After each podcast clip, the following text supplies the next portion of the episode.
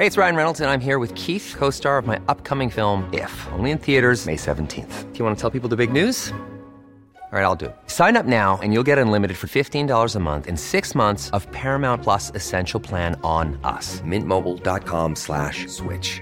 Upfront payment of $45 equivalent to $15 per month. Unlimited over 40 gigabytes per month. Face lower speeds. Videos at 480p. Active Mint customers by 531.24 get six months of Paramount Plus Essential Plan. Auto renews after six months. Offer ends May 31st, 2024. Separate Paramount Plus registration required. Terms and conditions apply if rated PG. Wala naman kasi akong alam na may sementeryong dadaanan eh. Baka magising kasi at habulin ang amoy natin. Hindi ako hihinto hanggang sa makalagpas ako sa lecheng kalsadang... Biyahe Stories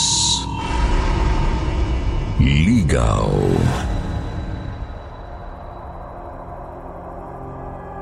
Sa mga kakwentong takipsilim naming mahilig makinig sa mga narrations, huwag niyo pong kalimutan ha, bumisita kayo sa isa pa naming channel na Sityo Bangungot. Puro narrations na ang ilalagay namin doon para po ito sa inyo sa mga gustong makinig ng mga kwentong pampaantok. Ito na ang pampatulog nyo tuwing 8pm ng gabi. Huwag niyo pong kalimutan. Sityo Bangungot.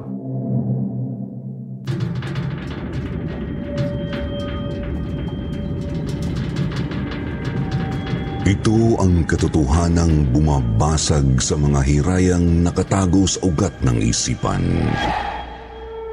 Ito ang lagusan papunta sa mundong wala pang nakakakita. Ito ang mundo ninyong kinasasabikang matuklasan.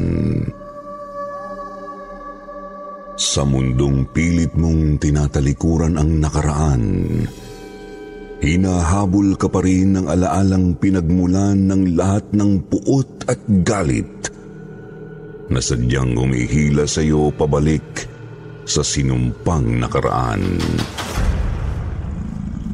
Papunta sa kailalimang puno ng misteryo at hiwaga.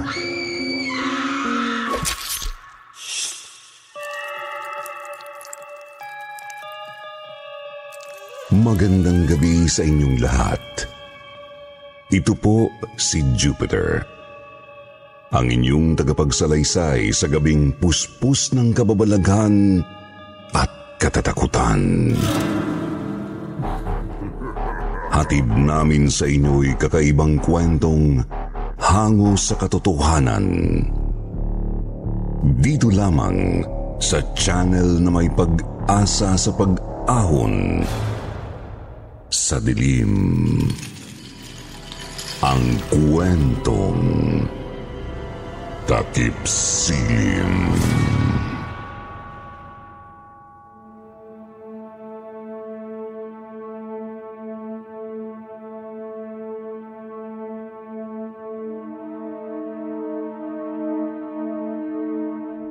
Kumusta po, Sir Jupiter? Ako po si Vincent. Nangyari po itong kakaibang karanasan ko nang minsang bumiyahe ako para umakyat ng ligaw. Taga Bacoor po ako. Pero yung nililigawan kong si Celine ay nasa Pampanga. Katrabaho ko po siya sa isang sikat na mall. Pero umuwi po siya sa kanilang probinsya noon tapos naisip ko na rin doon sa Dalawin para makilala ang kanyang pamilya. 2008 po noon. 29 anyos ako at gagamitin ko ang sarili kong kotse sa biyahe.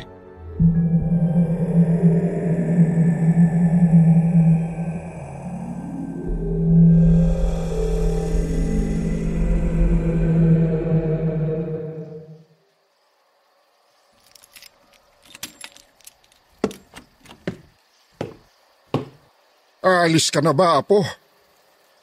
Uuwi ka ba mamaya para sa hapunan?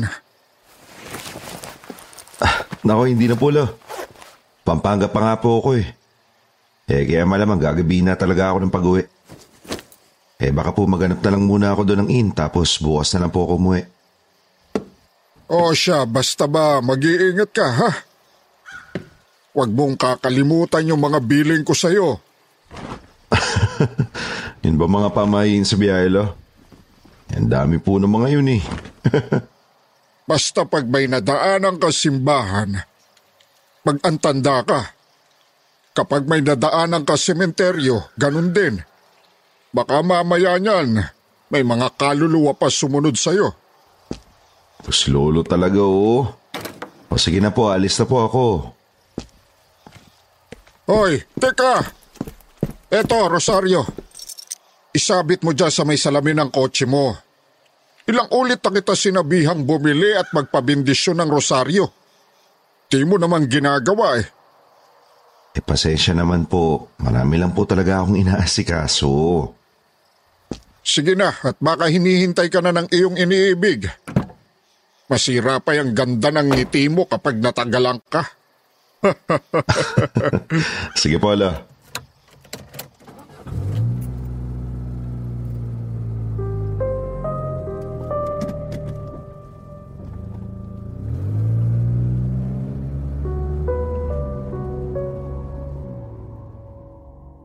Sinabit ko nga po ang rosaryong bigay ni Lolo sa rearview mirror ng kotse ko. At agad nang lumarga.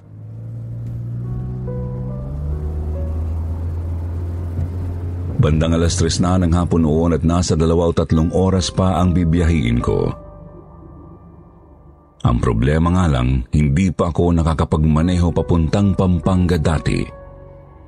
Kaya naligaw ako. Pasado alas 5 nang tinawagan ko na si Celine para ipaalam ang nangyari.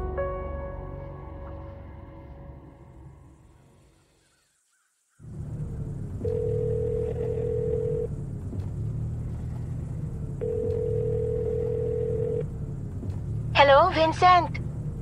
Nasaan ka na? Ah, hello? Celine? Ah, ano, kasi naliligaw yata ako eh. Ha? Sigurado ka ba? Wala ka bang idea man lang kung nasan ka ngayon? Baka hindi ka na makarating dito niyan. Eh, ang sigurado ko lang nasa Bulacan pa ako. Eh, mukhang malapit naman na siguro ako. Nako, umayos ka, Vincent. Kapag tuluyan kang naligaw, konsensya ko pa. Magtanong-tanong ka na lang dyan. Naks naman, concerned siya sa akin, no? Oo na po, mahal ko. Se, hindi pa kita sinasagot, hoy. Sige na at makagabihin kang lalo.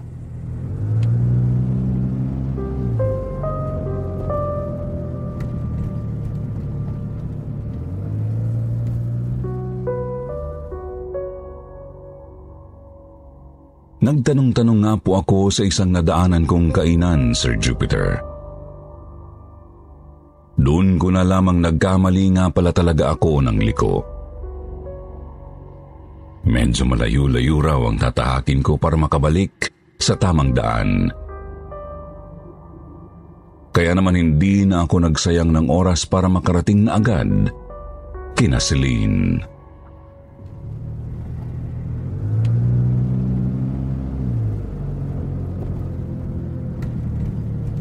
Ayun, yun na yata yung simbahang sinasabi ng matanda kanina. Kapag minadaanan ako sementeryo, kumpirmadong nasa tamang daan ako.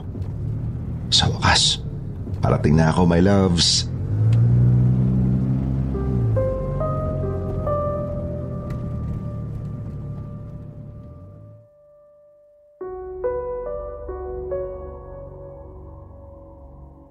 Tuloy-tuloy kong pinatakbo ang sasakyan palagpas sa isang simbahan, Sir Jupiter. Sabi kasi noong napagtanungan ko, may makikita raw akong lumang sementeryo. Tsaka raw ako lumiko sa unang kanto pagkatapos noon. Pagkalipas ng ilang minuto nakita ko nga po ang sementeryo sa may kabilang bahagi ng kalsada.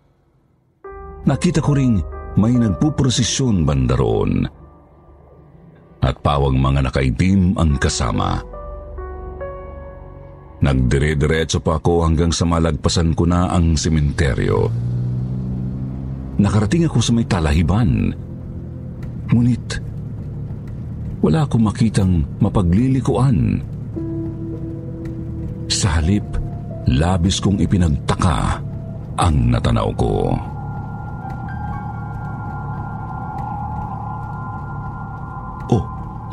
Sementeryo ulit? Wala naman silang sinabing marami palang sementeryo rito. O baka isang sementeryo lang to tapos talaiban lang sa bandang gitna. Makakaparaning naman dito. Bali na nga.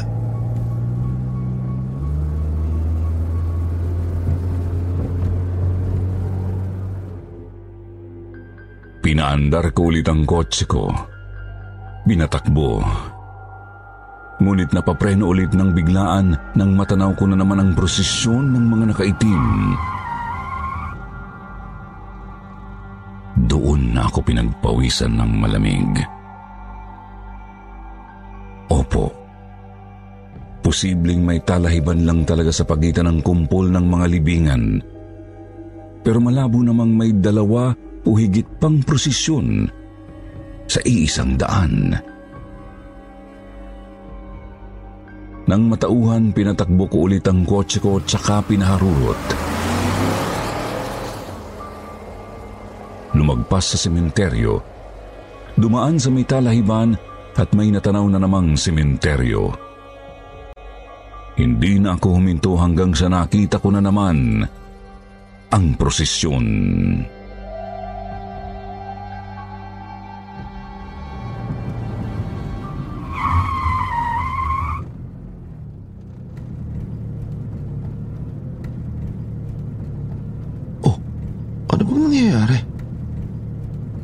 Talaiban ulit tapos may sementeryo at prosesyon na naman sa unahan.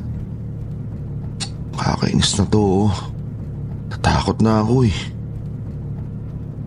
Ah, basta, tutuloy ko na lang tong pagpapatakbo ko. Hindi ako hihinto hanggang sa makalagpas ako sa lecheng kalsadang... Anak ka naman ng... Sementeryo na naman. Pinaglalaroan yata ako ng kung ano. Diyos ko, ano po ba to?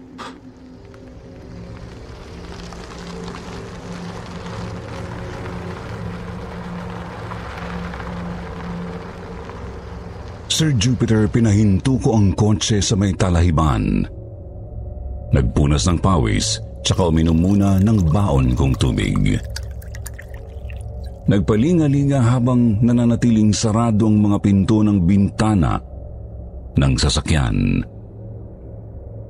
Wala akong ibang makita, kundi puro talahiban sa magkabilang dako ng daan. Maliban na lang sa nalagpasan kong sementeryo sa may likod ng sasakyan.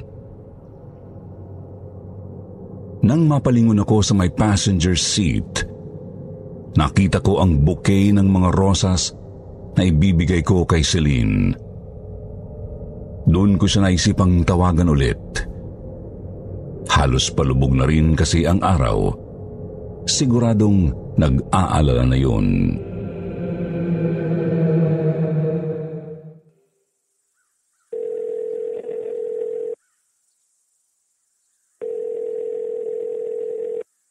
Hello, Celine. N- nakapagtanong-tanong na ako. Nandito na rin ako sa tinuro nilang kalsada. Ang kaso, Ang kaso, ano? ano eh, Vincent, umayos ka nga. Alam mo, nagwo-worry na ako sa'yo eh. Pati si mama nagwo-worry na rin daw. Baka raw mapano ka pa. ewan ko kung maniniwala ka ba, pero pinaglalaruan yata ako eh. Pinaglalaruan?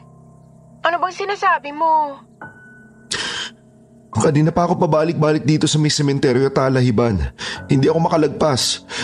Ibig ko sabihin, para bang nagpapabalik-balik ako sa dinadaanan ko. Huwag ka nga magbiro ng ganyan. Hindi nakakatuwa yan. Celine naman, kailan ba ako nagbiro tungkol sa ganitong bagay? Wala naman kasi akong alam na may sementeryong dadaanan eh. Ewan ko lang ha. Depende rin kasi kung saan ka napadpad. Tsaka, Hindi kaya minamaligno ka? Yun nga mismo ang gusto kong sabihin. Sa harap din kasi ng sementeryo, may mga nagpo-prosesyon. Mga nakaitim silang lahat. Na- teka ha, kausapin ko lang si Lola tapos tawagan kita mamaya. Baka, baka alam niya yung tungkol dyan sa lugar na yan. Basta mag-iingat ka. Yes po, mahal ko. I love you. I love you too.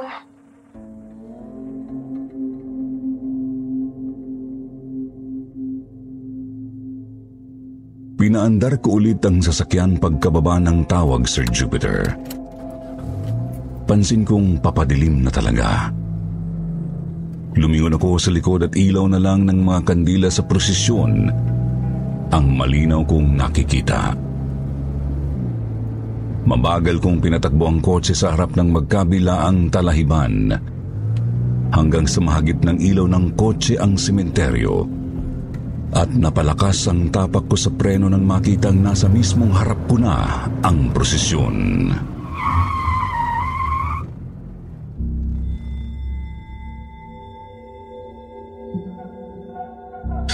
Anong klaseng kademonyohan ba to? Hanip. Pabalik na lang ba ako? Kaso baka maligaw na naman ako eh. Oh, si, si Celine. Hello, Celine? Nakausap ko na si Lola. Vincent, makinig ka. Nasa panganib ka. Pa- panganib? Anong panganib? Kapag hindi ka nakalagpas dyan, masasamang kaluluwa mo sa mga nagpuprosesyong yan. Sus Mariosip naman. Celine, hindi na nga ako makalagpas dito eh. Kaya nga, makinig ka. Ganito.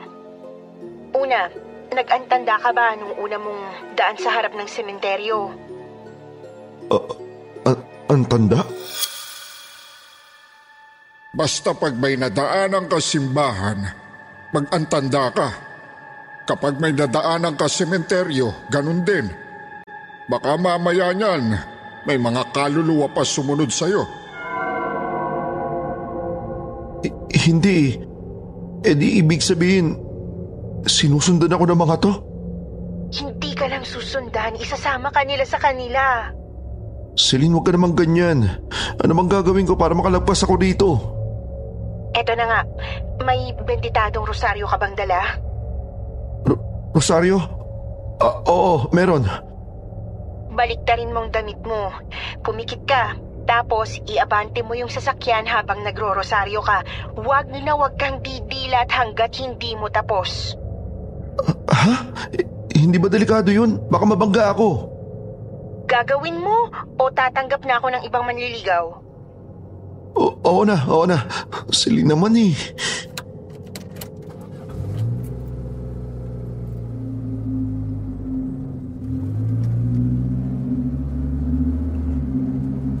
Kita kong papalapit na sa akin ang prosesyon sa harap Sir Jupiter.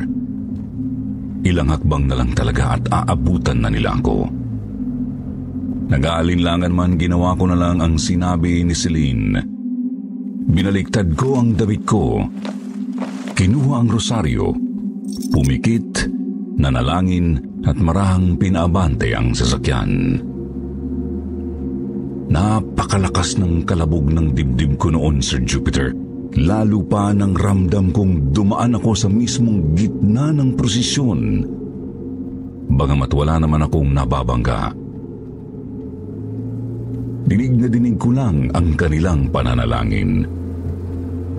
Lumulusot sa mga bintana ng kotse.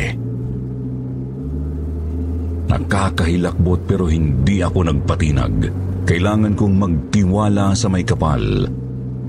Tuloy-tuloy akong nagdasal at tuloy-tuloy sa mabagal na pagpapatakbo ng kotse.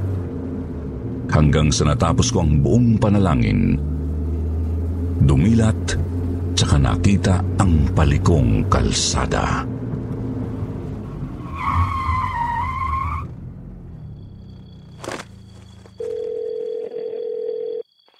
Oh, ano na? Nakalagpas na ako, Celine. Nakalagpas na ako. Parating na ako dyan. Salamat naman. O siya, bilisan mo na. Kami na muna ang bibili ng hapunan natin.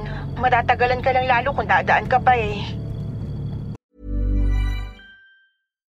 If you're looking for plump lips that last, you need to know about Juvederm lip fillers. With Juvederm Volbella XC and Juvederm Ultra XC, your lip look, whether it's subtle or bold, can last up to one full year with optimal treatment and no additional maintenance. Find a licensed specialist and see if it's right for you at juvederm.com today. That's J U V E D E R M.com. Add fullness to lips in adults over 21 with Juvederm Volbella XC or Juvederm Ultra XC. Do not use if you have severe allergies or a history of severe allergic reactions, or if you're allergic to lidocaine or the proteins used in Juvederm. Tell your doctor if you have a history of scarring or taking medicines that decrease the body's immune response or that can prolong bleeding. Common side effects include injection site redness, swelling, pain, tenderness, firmness, lumps, bumps, bruising, discoloration, or itching. As with all fillers, there's a rare risk of unintentional injection into a blood vessel, which can cause vision abnormalities, blindness, stroke, temporary scabs, or scarring. For full important safety information, visit juvederm.com. Hiring for your small business? If you're not looking for professionals on LinkedIn, you're looking in the wrong place. That's like looking for your car keys in a fish tank. LinkedIn helps you hire professionals you can't find anywhere else, even those who aren't actively searching for a new job but might be open to the perfect role. In a given month, over 70% of LinkedIn users don't even visit other leading job sites. So start looking in the right place. With LinkedIn, you can hire professionals like a professional. Post your free job on linkedin.com slash people today. Naku, wag na. Nakabili na ako doon sa pinagtanungan ko kanina ng direksyon. Tsaka, Ano? narinig ko, nag-I love you to ka kanina eh. iya. Babaan daw ba ako? Bahala na. Basta, ang alam ko, malaki ang chance ako. Naks.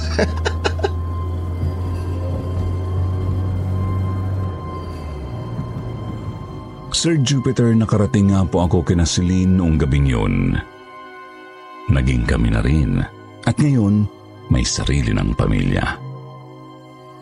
Ika nga sa haba man ng prosesyon, sa simbahan din ang tuloy. Hindi ko nga lang talaga makakalimutan ang karanasang yun kaya't lagi na akong nagaantanda kapag napapadaan sa mga sementeryo at simbahan. Hindi kasi natin alam ang mangyayari kapag sumuway tayo sa mga pamahiin. Hindi natin alam kung ang prosesyon bang matadaanan natin ay papunta sa simbahan o sa libingan.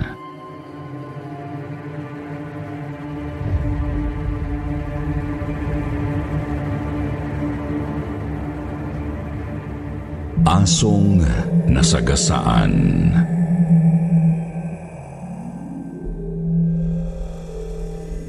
Hello, kwentong takip. Itago niyo na lang ako sa pangalang Daryl. Isang 31 years old na taga Leyte.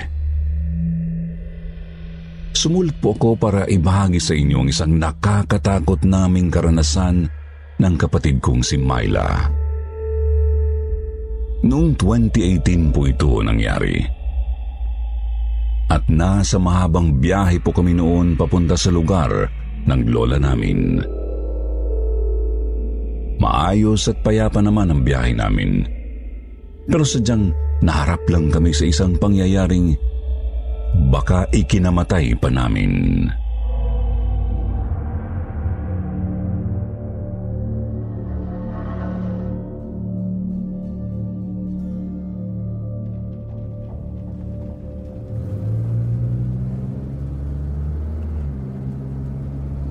Kuya, sigurado ka pa dito sa dinadaanan natin? Parang hindi ko matanda ang dumaan tayo rito ni na mama dati. Mukhang hindi naman to papunta ka na lola. Sa totoo lang, Myla, mukhang naliligaw na nga tayo. Ang mahirap pa, walang signal. Kaya talagang tayo lang mismo mano-mano makakahanap ng daan. Uy, wag ka nga magbiro ng ganyan kuya. Lalo pat palalim ng gabi. Baka mamaya niyan, kung saan pa tayo makarating eh. Tapos, baka may makasalubong pa tayo masasamang loob. Seryoso naman ako eh. Tsaka, huwag kang mag-alala. Sa palagay ko naman, mahahanap din natin agad ang tamang daan. Medyo pamilyar pa naman sa akin tong lugar. At kung may makasalubong man tayong masamang loob, hayaan mo, ibibigay kita ng kusa para walang gulo. Kuya naman eh.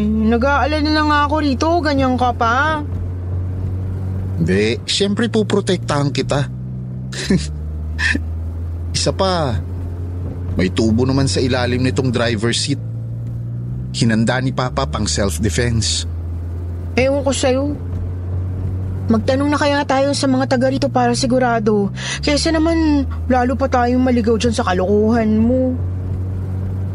Iniisip ko nga rin yan. Pero, tingnan mo naman. Puro kakahuyan at talahiban ng magkabilang gilid ng kalsada. Hayaan mo, hihinto tayo kapag may nakita tayong tindahan o kung saan man may mapagtatanungan. Kuya! Hinto! May babaeng papatawid! Hayop! Anong problema ng babaeng yan? Wisit, nadali ko yata. Hindi, kuya. Palagay ko iba yung nabangga mo. Paanong iba? Tingnan mo sa tapat. Andun yung babaeng tumakbo kanina, oh. Nakita ko kasing may sumusunod sa kanyang lalaki. Yun yung nag-alim mo.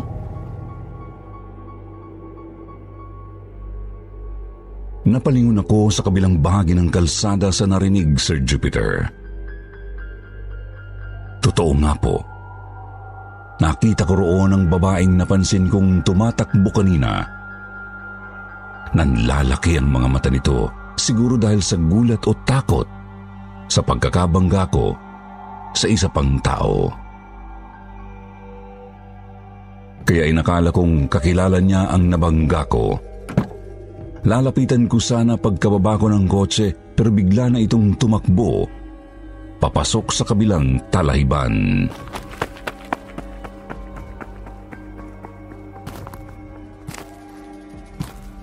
Anong meron sa babaeng yun?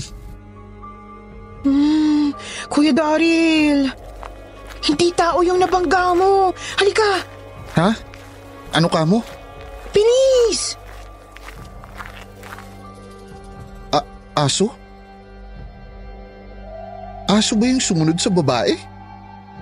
Hindi ko sigurado, kuya, pero mukhang lalaki naman yung napansin ko kanina eh. Hindi ko rin alam kung saan galing yung aso. Mukhang malala ang pagkakabangga ko sa kanya. Mukhang buhay pa naman, kuya. Nawalan lang siguro ng malay. Humihinga pa eh. Ah, pero, bali yata yung isang paa. Ano? Dadalhin natin? Kailangan niya mapatingnan sa vet, kuya. Kaso, naliligaw na nga tayo eh. Paano naman tayo maghahanap ng vet dito? Kesa naman iwan lang natin siya rito, di ba? Dalhin na lang natin tapos magtanong-tanong na lang tayo kung may vet ba na malapit. Sige kuya, ilagay mo siya sa backseat. Tatabihan ko na lang.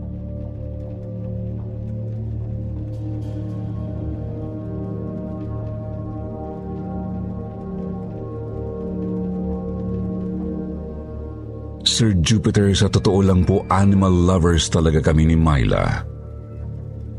Medyo marami nga kaming alagang aso, pusa at hamster sa bahay. Kaya hindi namin matiis na iwan ang isang nagdurusang aso sa gitna ng kalsada, lalo pat ako ang nakadisgrasya.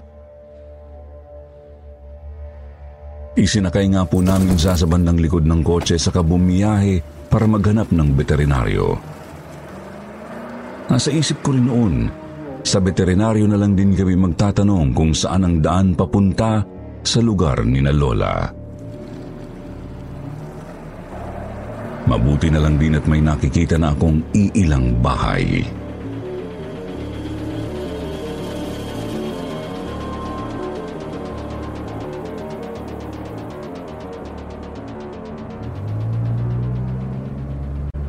Kuya, hindi ka pa ba hihinto?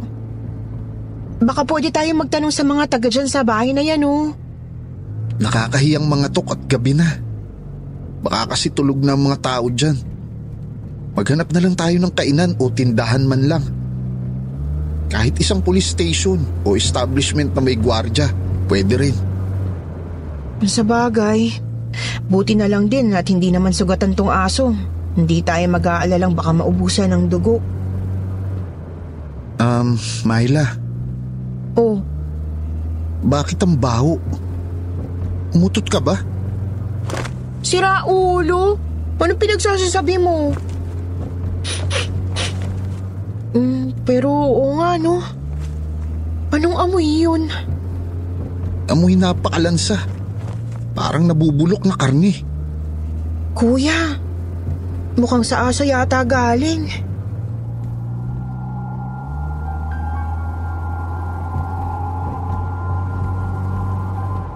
Labis naming ipinagtaka kung bakit ganoon ang amoy ng aso, Sir Jupiter. Opo, walang malay. Pero humihinga pa naman. Kaya imposibleng nabubulok na ang mga laman nito sa loob. Hanggang sa nagulat na lang ako nang biglang pahintuin ni Myla ang kotse sa kadali-daling lumipat sa harapang passenger seat.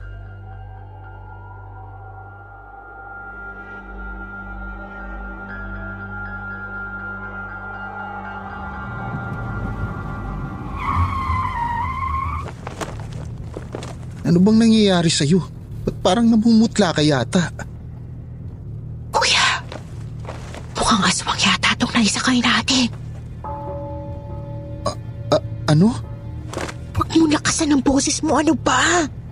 Baka magasing ulit yan at marinig tayo. Anong aswang pinagsasabi mo? Kanina kasi, nagkamala yung aso, kuya. Tapos, tapos, Tapos ano? nagbago saglit yung itsura niya. Naging mukhang tao na matandang lalaki, tapos naging mukhang aso ulit. Nung himatayin na naman. Ako, Myla, wag mong pinaglololo ha. Aswang ka dyan. Kitang-kita namang aso yan, oh. Kuya naman eh. Basta iwan na natin yan. Tapos dumiretso na tayo kay Lola. Kawawa naman kapag iniwan natin eh. Baka mamatay pa yan. Konsensya ko pa.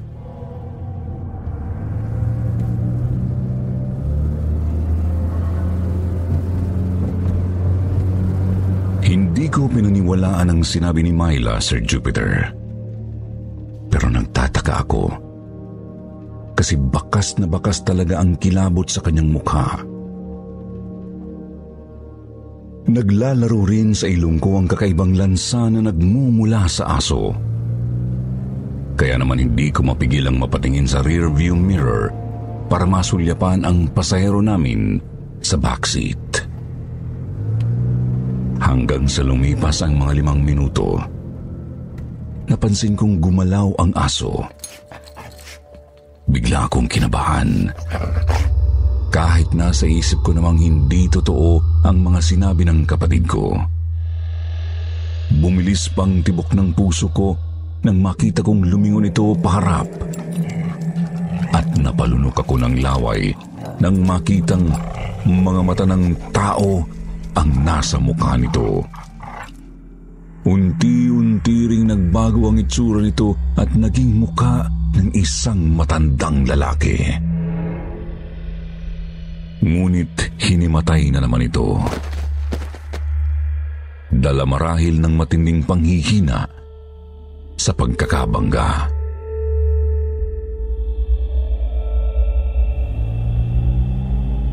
Myla, Ano? kita ko na ang sinasabi mo. Aswang nga yung hayop na yan. Sabi ko naman sa'yo eh. Ikaw lang tong ayaw maniwala. Sorry na. Ang hirap naman kasing paniwalaan eh.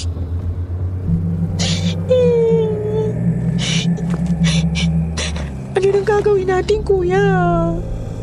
Maghahanap tayo ng tulong. Kapag tinapon lang natin, baka magising kasi at habulin ang amoy natin. May tindahan, oh!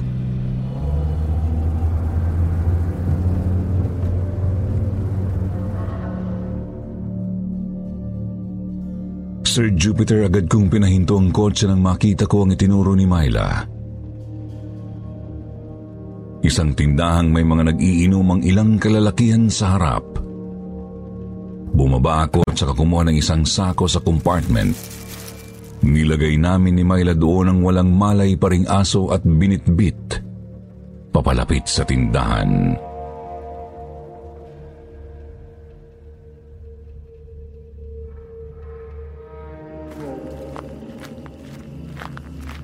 Kuya, maniniwala kaya sa atin yung mga yan pag sinabi nating aswang tong aso? Yun nga rin ang iniisip ko eh. O baka, ba na lang ang sabihin ko? Hih, anong sasabihin mo? Basta, akong bahala.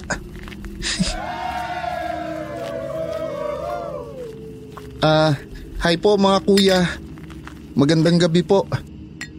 Hoy, mm, magandang gabi rin bata.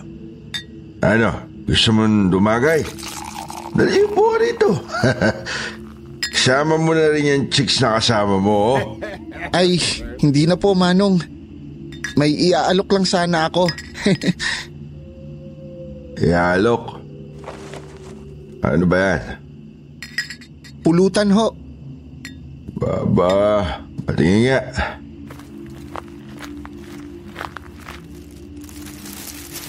Uy, laking aso nito ah. Saan mo ba nakakuha to? Sa amin po yan. Pinapadispatch yan ni Papa. Sakit kasi sa ulo eh. Sigurado ka, walang maghanap dito. Baka mamaya niyan, mayari pa kami. Wala po manong. Sure na sure po yan. Wala maghahanap sa hayop na yan. O siya, magkano ba? Kahit tatlong daan lang po. Sige, laki yan eh. May maiuwi pa kaming pang-uulam nito. Oh, etong bayad. Ingat kayo ni Miss Beautiful ha. Oo nga po pala manong. Magtatanong na rin kami ng direksyon. Medyo naliligaw po kasi kami. Nako, ingat-ingat kayo bata. Marami pa namang aswang dito sa lugar na to. Siguro hindi ka naniniwala, no? Basta, sinasabi ko maraming aswang dito sa may amin. Talaga po?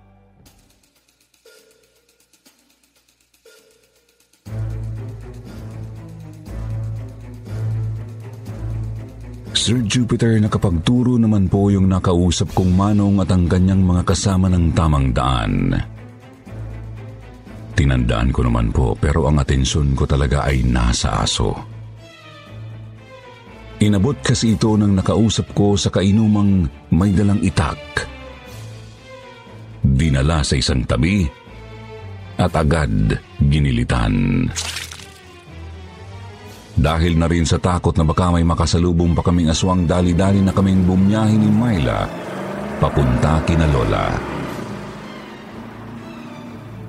Nakarating naman kami ng matiwasay at simula noon ay hindi na kami nakakita ulit ng ganoong halimaw. Hindi ko nga lang maiwasang isipin kung ano kaya ang nangyari sa amin kung nagkamalay at lumakas agad yung aswang. Buhay pa kaya kami ngayon? Nasa isip ko rin, ano kaya ang lasa ng karni ng aswang kapag pinulutan? Comment na lang po sa mga kuro-kuro ninyo. Salamat po.